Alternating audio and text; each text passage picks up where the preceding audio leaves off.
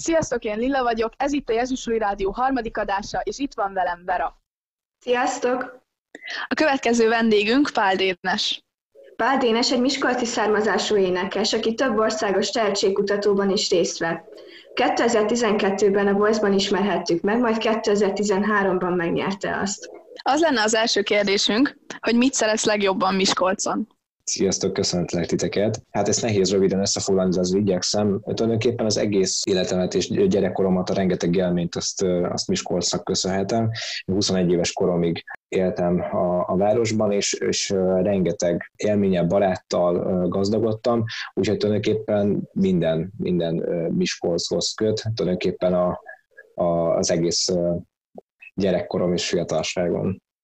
Hány éves voltál, amikor úgy gondoltad, hogy zenével szeretnél elkezdeni foglalkozni? Nálam ez viszonylag későn indult be, ugye mindenki, vagy legalábbis az előadók nagy többsége azt mondja, hogy már gyerekkorában tudta, vagy, vagy igazából az általános iskolába e felé próbálták irányítani. Nekem ez viszonylag egyébként későn kezdődött el, tehát a gimnázium évek alatt először a, a gyerek hogy hát igen, a, a gyerekkórusban voltam benne, utána pedig a, a felsőbb évesek kórusában kaptam, vagy járt el felvételt, vagy voltam részese, és uh, tulajdonképpen nekem ez egy hobbinak indult, úgyhogy viszonylag későn, ilyen 15-16 éves koromban kezdett el komolyabban is foglalkoztatni ez.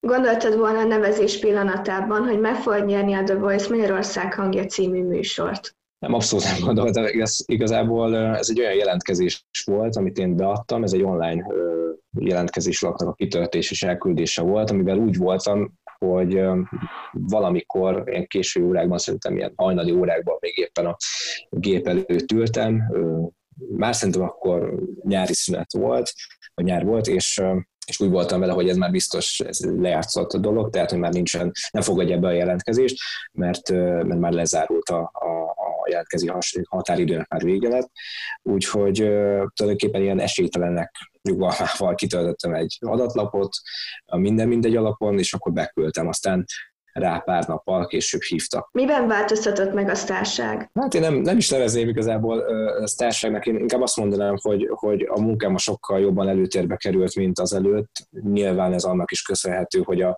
televízió és a média révén ugye több emberhez uh, gyorsabb idő alatt el tudtam jutni, és, és megismertek. Én előtte Miskolcon a, a amatőr színjátszó társulatokban tevékenykedtem, és, és boltogattam a szárnyaimat, a Pécsi Sándor Guló Színházban, vagy a Musical Műhely Miskolcban, és, és helyi szinten is nagyon sok fellépésre elmentünk, de ezek egészen mások voltak, tehát itt nem egyénileg szerepeltem, hanem társulatban, és amikor bekerültem a tévébe, lement az első adás, akkor ilyen nagyon sokan megismertek, és és onnantól kezdve elkezdtek követni, és így, így igazából az életem is valamilyen szinten megváltozott. Én ilyenkor a Miskolci Egyetem hallgatója voltam, hogy elkezdődött ez a műsor egyéb kötelezettségek révén, egyre többet kellett a fővárosban tartózkodnom, úgyhogy, úgyhogy a hétköznapjaim azok teljesen megváltoztak, teljesen felborultak, és hát nyilvánvalóan az évek során én is változtam. Szokták az előadóktól kérdezni, hogy, vagy legalábbis ezzel egyfajta ilyen, meg, meg szokták őket vádolni, hogy ebben ő már megváltozott. Hát nyilván megváltozott, eltelt,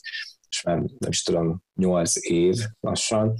Ez alatt az idő alatt azért sok minden változik, és hát körülöttem is megváltozott a, a, a világ, de, de a barátok, az ismerősök, a rokonok, és az ő támogatásuk azok a mai napig megmaradtak. A Starban, Starban is szerepeltél, és az a kérdésünk, hogy milyen volt mások bőrébe bújni? Ez egy különleges helyzet volt. Én azért örültem ennek a felkérésnek, mert itt pont azokat az éveket vissza tudtam egy kicsikét kapni, amikor a amatőr színjátszással nekem nagyon-nagyon szép pillanatokat okoztak, úgyhogy itt tulajdonképpen ez a műsor azért is volt jó, mert nagyon összetett volt. Nem csak az éneklésről szólt, nem csak a táncról szólt, hanem a színjátszásról is szólt, úgyhogy többféle oldalon is meg tudtam mutatni. Ennek nagyon-nagyon örültem, mert a színház világ az mindig is közel állt hozzám, és úgy éreztem, hogy, hogy most ebből egy kicsit vissza tudok kapni. Úgyhogy én nagyon örültem ennek a felkérésnek, illetve hát a, a Voice című műsor alatt egyfajta skatujába akaratlanul is azért be, be zártak az emberek, és ezáltal a műsor által meg, meg kicsit ebből kiebb, vagy ki tudtam törni. Melyik karakter megformálása volt a legnehezebb számodra? Ez egy jó kérdés. Próbálok visszaemlékezni, hogy 2014-ben volt a műsor. Azt tudom, hogy a, a legelső karakterem az talán a Biolex volt. Ez azért volt nehéz, mert legelső karakter, legelső adás, nyilván nem, nem volt még ebbe tapasztalatom, úgyhogy amiatt izgultam, de hát uh, nyilvánvalóan nem állok el nagy titkot, hogyha azt mondom, hogy a, a női karaktereknek a megformása azért az feladta a leckét. Nyilván abban a tekintetben is, hogy át kellett egy kicsit programozni a, az agyamat arra, hogy nyilván ez egy szerepel kell játszani, ez egy feladat, amit teljesíteni kell, és ilyen módon egy, egyfajta feszültséget és gátlást nyilván le kell vetközni annak érdekében, hogy ez jól sikerüljön, és legyen paradisztikus. És láttam, hogy a női szerepnél ott tűsarkúban voltál, és ez nehéz volt abba járni? Én remélem, hogy minden férfinak nagyon nehéz tűzsarkúba járni, aki ezt próbálja. Szerintem senki, senki nem úgy húzza fel a cipőt a lábára, vagy a magas sarkút, hogy, hogy ez abszolút nagyon természetes, még lányok is feladja egyébként a leckét. Hát itt vissza tudok kanyarodni ugyanarra, tehát egyfajta zavartságot, feszengést eleve le kellett dobnom magamról, és hát nyilvánvalóan ahhoz, hogy valami ne legyen nagyon, nagyon, ne csapjon át paródiában, ne legyen nagyon rossz, ezért ez komolyan kellett megcsinálni, az, hogy komolyan tudja megcsinálni, az, hogy jól kellett megcsinálni, úgyhogy kénytelen voltam én is gyakorolni ezeket a, ezeket a lépéseket, ezeket a mozdulatokat, ami, ami hát így fura nyilván, viszont az volt jó ebben a műsorban, hogy ilyen dolgokat legálisan kipróbálhatott az ember, mert azért valljuk be azért mondjuk egy bevásárló központban nem biztos, hogy természetes lett volna, hogy próbálom ki ezeket a dolgokat, úgyhogy úgyhogy erre is lehetőség volt ez a műsor, hogy ebbe is betekintést kaptam. Mesélj el neked íromadat produkció létrejöttéről?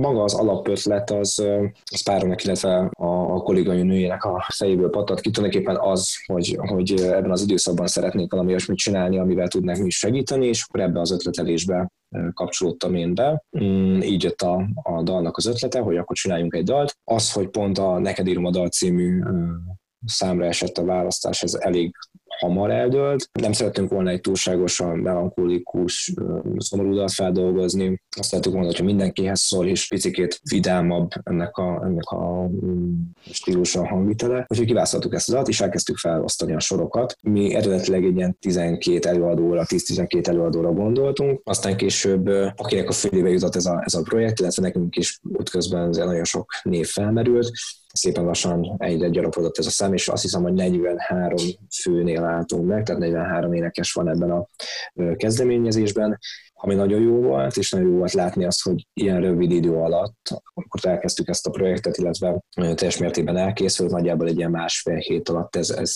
ez el is készült. Nagyon jó volt látni, hogy ennyi rend, ilyen rendkívül összefogás jött létre ez alatt a pár nap alatt. Ezen felül még nagyon örültünk a, a fogadtatásnak. Tehát azt gondoltuk, hogy, hogy lesz némi visszhangja ennek a videónak, de az, hogy ilyen mértékű, nem csak a civiltől, hanem akár, akár szakmai irányból is kapunk visszajelzéseket, és, és nagyon örülnek neki, ez, ez számomra külön öröm volt. Itt nem szerettünk volna senkit se külön kiemelni ebben a projektben, hanem azt szerettük volna, hogyha mindenki egyenlő részt vesz ki belőle, és egy cél támogat. Köszönjük, hogy most is velünk tartottatok. Hamarosan újra jelentkezünk. Sziasztok!